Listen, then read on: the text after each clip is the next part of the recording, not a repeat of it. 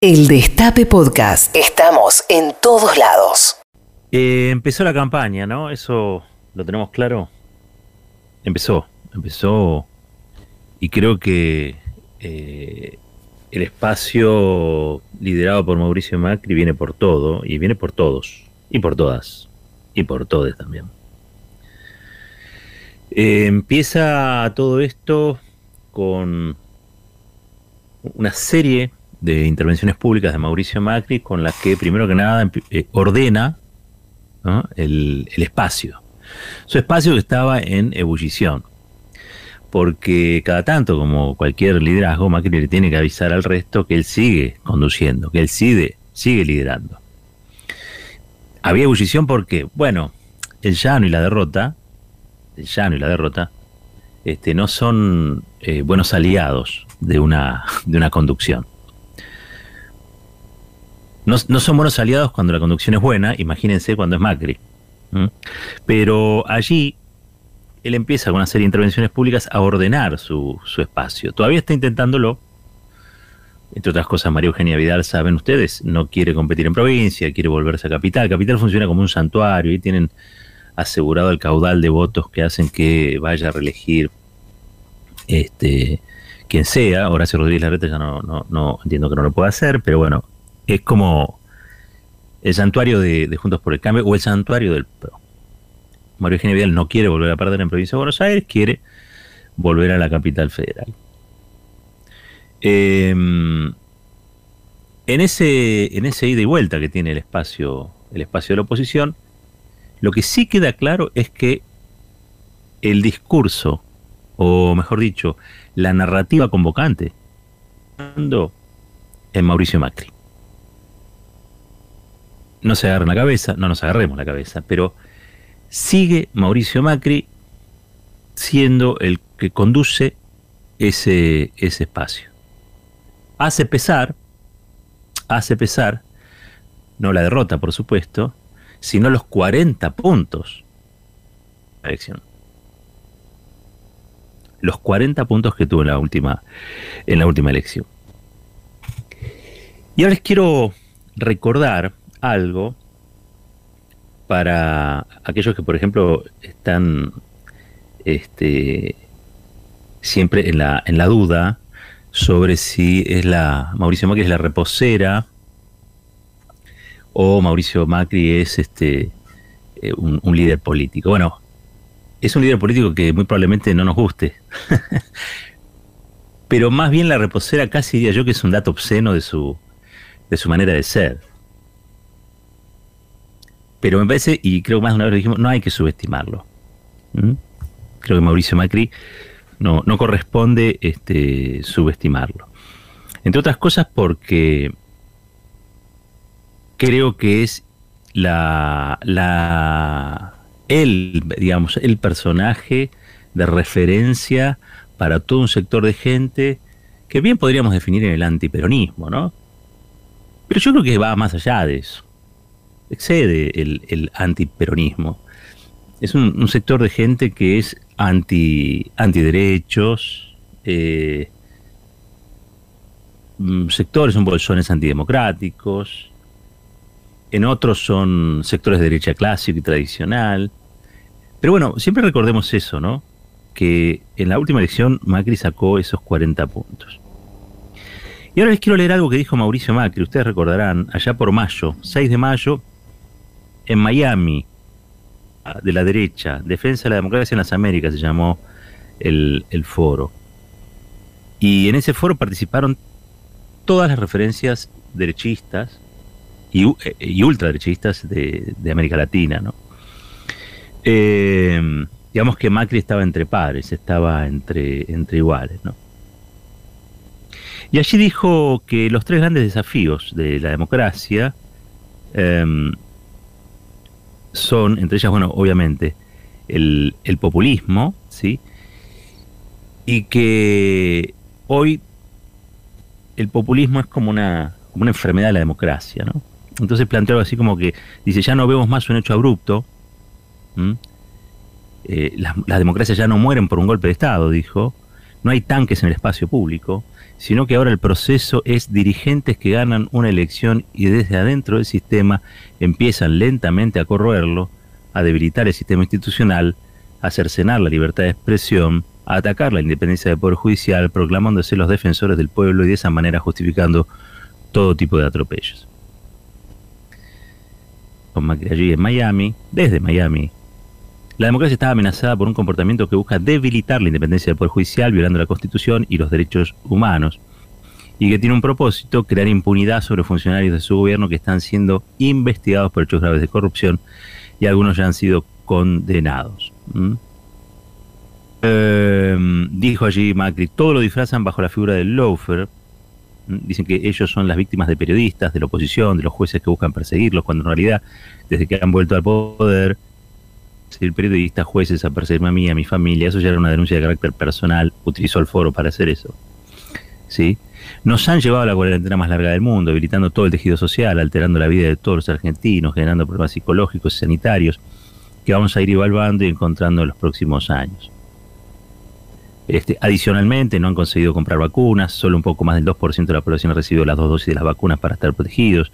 Lo que se percibe es una intención mayor de avanzar sobre aquellos derechos que no que nos corresponden. Hacia el final de su alocución, subrayó que el populismo inocula el virus de la resignación, porque la gente empieza a creer que esto es así, que tienen que resignarse a la pobreza, no tener agua potable, una calle de asfalto. Bueno, ese ya es el, el más tradicional. Macri compartió el panel nada más y nada menos que con el secretario general de la OEA, Luis Almagro, y los expresidentes Andrés Pastrana de Colombia, Luis Guillermo Solís de Costa Rica y Osvaldo Hurtado de Ecuador. También se sumó este, luego eh, Duque mientras reprimía y mataban gente en las calles de Colombia, se sumó después al foro y dijo cosas parecidas a las, a las de Macri. Se preguntarán, se preguntarán por qué les leo este, este texto de Macri. Bueno, primero que nada, porque ese texto, entre otras cosas, lo que, lo que muestra, o lo que demuestra, es que lo que Macri dice después es repetido por otros. Alguien podrá discutir, bueno, pero Macri primero lo leyó en el diario. Ah, bueno. O sea que lee los diarios, Macri. Vamos a empezar por ahí. Este, otro dirá, bueno, pero ¿por qué se le está dando difusión? ¿Por qué le damos difusión a la palabra? No se trata de dar la difusión. O sea, esto es como pretender que porque uno cierra los ojos las cosas no pasan. Uno lo que hace es un análisis crítico de este, ciertos discursos, eso es lo que nosotros hacemos, y tratamos de explicar cuáles son los ejes ordenadores que después va a tener la política, porque primero está... y después viene la acción. Entonces, Macri dijo eso, les decía, el 6 de mayo. ¿Sí? El 6 de mayo de este año en eh, Miami. Ustedes saben, una de las noticias del día, ni siquiera es la principal, pero es una de las noticias del día, es que 30 eh, intelectuales, personalidades, pidieron a la oposición ¿sí? de poner mezquindades para ganarle al gobierno. Le están hablando a Horacio Rodríguez Larreta. ¿sí? Eh, de Beatriz Arlo Alfredo Gacero. Por eso dije lo, de intelectuales es como un término un poco exagerado, pero bueno, em, lo cierto es que llaman a deponer mezquindades y personalismos estériles. ¿Y qué dicen? Tina está en la encrucijada, en la encrucijada. Neogolpismo o progreso, dicen, ¿no? Firman Juan José Sebrelli, este, eh, bueno, ahora Santiago Gobaldov, este, María Sánchez Quesada, eh, Luis Alberto Romero, Maximiliano Guerra, Marcelo Birmacher, Marcos Aguini, Marcos Novaro, Daniel Sapsay, Federico Andajasi, Jorge Sigal, Miguel Viñaski, Marcelo Giofre. Eh, bueno, esos son los, intelectuales y las personalidades. Pero bueno, vamos al, al texto, al texto, porque lo que yo le quiero mostrar es como hay este, entre lo que dijo en Macri en Miami y este documento, en teoría escrito de manera colectiva por estos eh, intelectuales macristas o personalidades macristas, etcétera, eh, como hay una sintonía fina. ¿eh? Sintonía fina. Mire, no solamente denuncian que la democracia está en la encrucijada de neogolpismo progreso, dice que hay presión sobre jueces y fiscales, muchos de ellos desplazados de sus cargos, impunidad y liberación de políticos, empresarios y sindicalistas condenados por varias instancias o bajo proceso gravísimos por delitos contra, la, contra el Estado. Dicen que hay una descomposición democrática, que hay severas restricciones de las libertades fundamentales durante la cuarentena, picos de violencia estatal nunca vistos en democracia, y muy especialmente la clausura de la escolaridad que abandonó a los sectores más vulnerables de la sociedad. Eh, la cuarentena hizo un gran aporte al programa autoritario. Bueno, y sigue, pero ustedes verán que se pueden intercalar tranquilamente los párrafos de este lo que dijo Macri en Miami y el documento suscripto por estas personas, ¿no? Eh, son los mismos que presentaron las primeras etapas lo que hoy ya son dictaduras abiertas, dice, porque el gobierno va en una deriva autoritaria, aún embrionaria, dice, pero que son los mismos que presentaron la primera etapa los que hoy ya son dictaduras abiertas, es decir, ahora lo van a decir, este, hoy las dictaduras son este, Venezuela, que es un clásico, y Nicaragua, ahora se sumaron el clásico de Nicaragua, pero en un momento se pone a hablar de Hungría también, y dicen, si el kirchnerismo suba nuevas bancas, suma nuevas bancas, vaciará hasta la última gota de esa democracia que trabajosamente construimos con el pacto del nunca más de 1983. Fuerte, ¿no?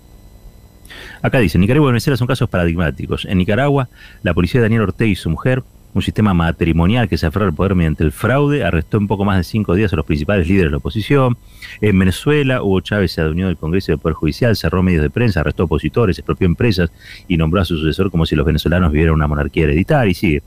El sello distintivo del autoritarismo populista que se repite en Rusia, Filipinas, Bielorrusia y Hungría es que destruye la democracia desde adentro. Recordemos lo que se llama que es exactamente lo mismo, ¿eh? convirtiendo el gobierno por la mayoría en el gobierno petrificado y hegemónico de una mayoría. Este, esto me hace acordar reportaje a Bartolomé Mitre, obviamente estaba con vida todavía, si no sería un éxito. Este, Bartolomé Mitre, director de la Nación, se ha ido a vivir a Uruguay. Fue un adelantado, fue un adelantado Bartolomé Mitre. Y le hace un reportaje y él dice que se había ido allí porque tenía miedo que lo metieran preso por, por papel prensa, ¿no? por la causa de papel prensa. Y, habló de la dictadura de los votos. Así, la dictadura de los votos. Es raro, ¿no? Pero, pero no tan raro. Si pensamos que en la Argentina bombardearon la Plaza de Mayo en nombre de la libertad y de la democracia, raro no es nada.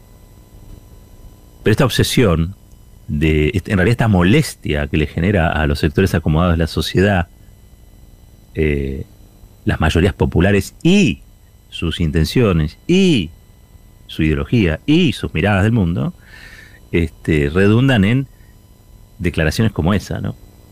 Y no es casual, no es casual. Me parece que aquellos que de algún modo u otro se benefician, de los privilegios no quieren que nada cambie. Y lo que detestan particularmente es que se acumule poder político para poder revertir la desigualdad porque ese poder político puede ponerse en contra de sus privilegios. Entonces, siempre hay que tender a debilitar, hay que tender a reducir, a jibarizar, a atomizar, a fragmentar al movimiento popular. Ayer yo me tomé el atrevimiento de este, comentar, digamos, que, yo creo que es lo que hacen con Alberto Fernández.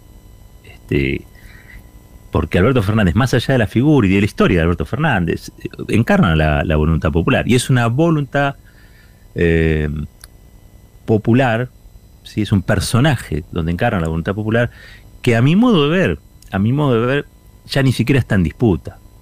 O sea, en otro momento uno podría llegar a decir que este, Clarín iba a, a cooptar a Alberto Fernández, vamos a decirlo así, sin cortapisas.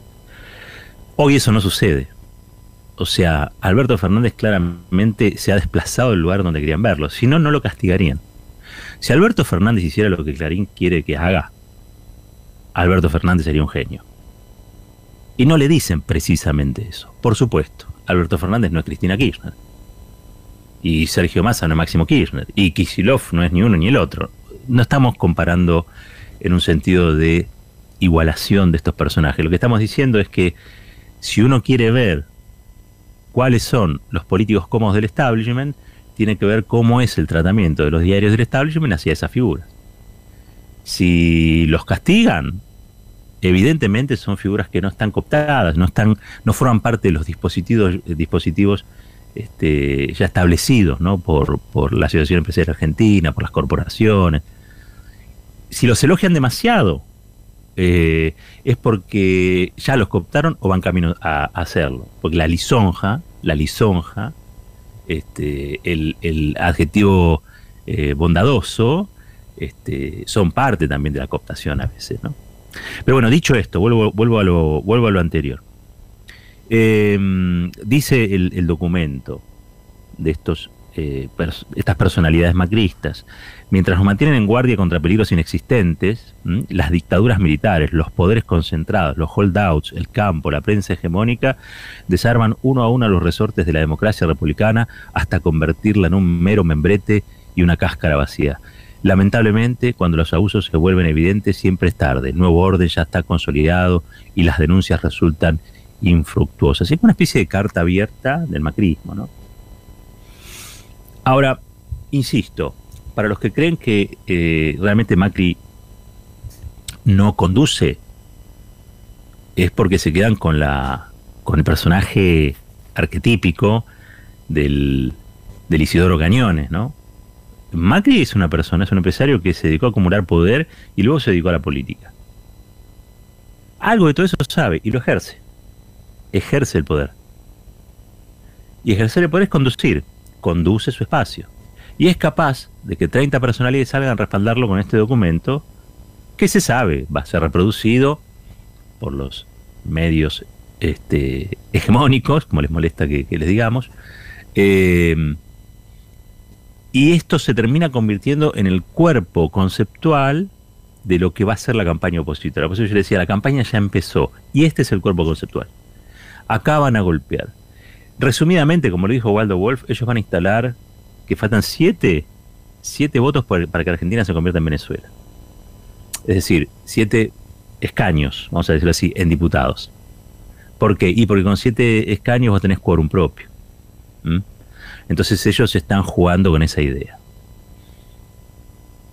Eh, habrá que ver qué impacto tiene esto sobre qué, es lo que meritúa la sociedad en esta elección de medio término, que es dentro de cuatro meses, cinco meses, no, no mucho más que eso.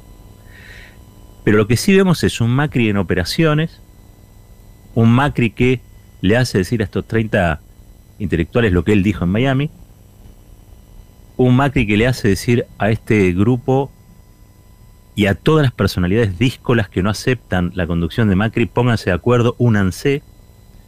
Y acá entra a tallar un personaje que me parece que es para tener en cuenta. Pues la verdad, Sebrelli y muchos de los firmantes son macristas abiertamente declarados, son macristas incluso antes de que apareciera Macri, vamos a decirlo así, son, macristas eh, pre-Macri.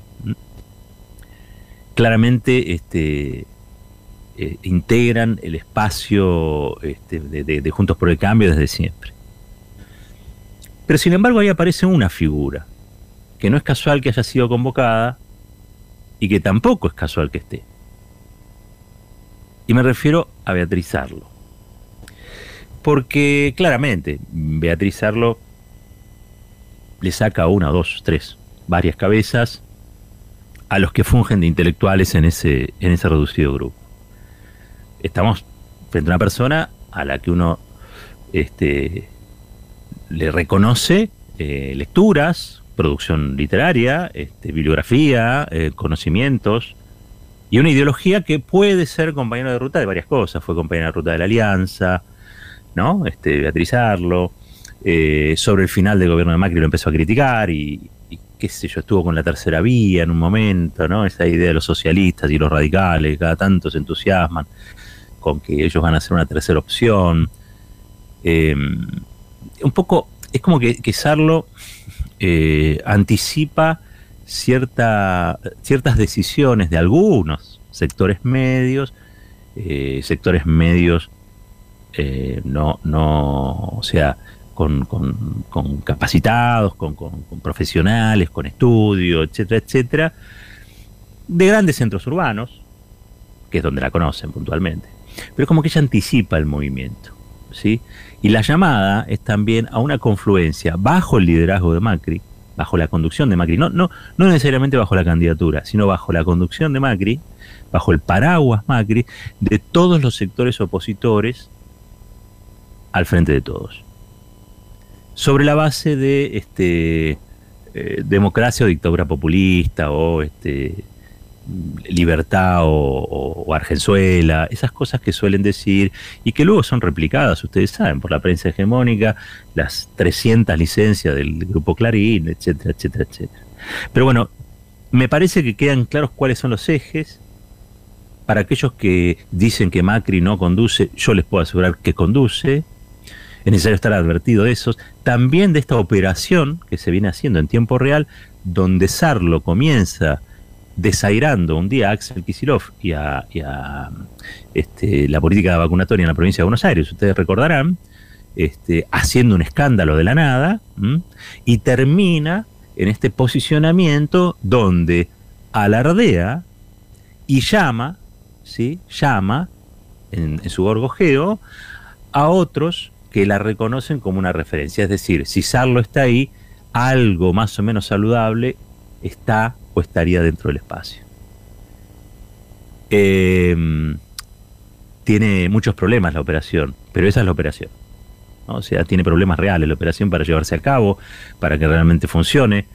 Creo que los sectores medios también han sido muy golpeados por las políticas macristas, pero bueno, ellos me parece que intentan reclutar el mayor grado de representación de lo que podría este, identificarse como el descontento hacia las políticas del frente de todos. Y para terminar, esta es una pelea que eh, le estoy contando el capítulo local.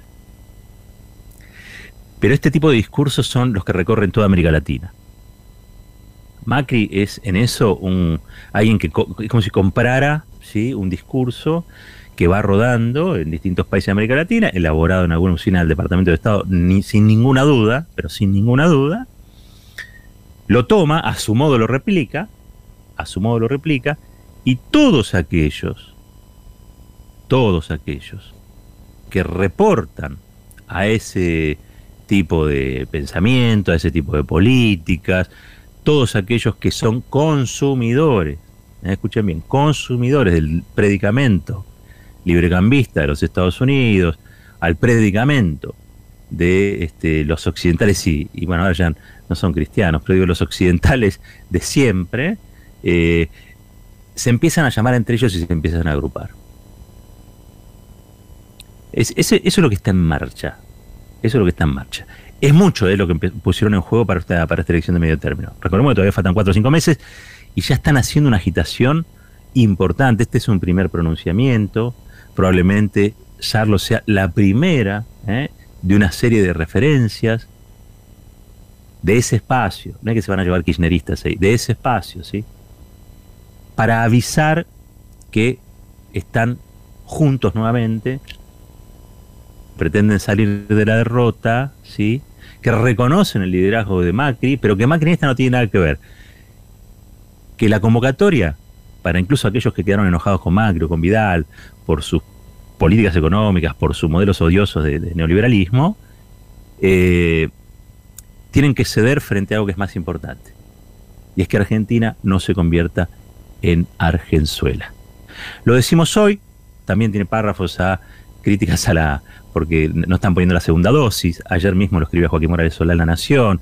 Eh, como vemos, este, o cuando ocurrió lo de Pfizer, también son fácilmente replicables. Son discursos este, que eh, de algún modo capilarmente se, van reproduciendo en todas aquellas referencias que hoy son las referencias este, claramente opositoras, pero que vienen de un proceso, un proceso de, de dos años, cuando sea la elección, dos años de derrote de llano. ¿Mm?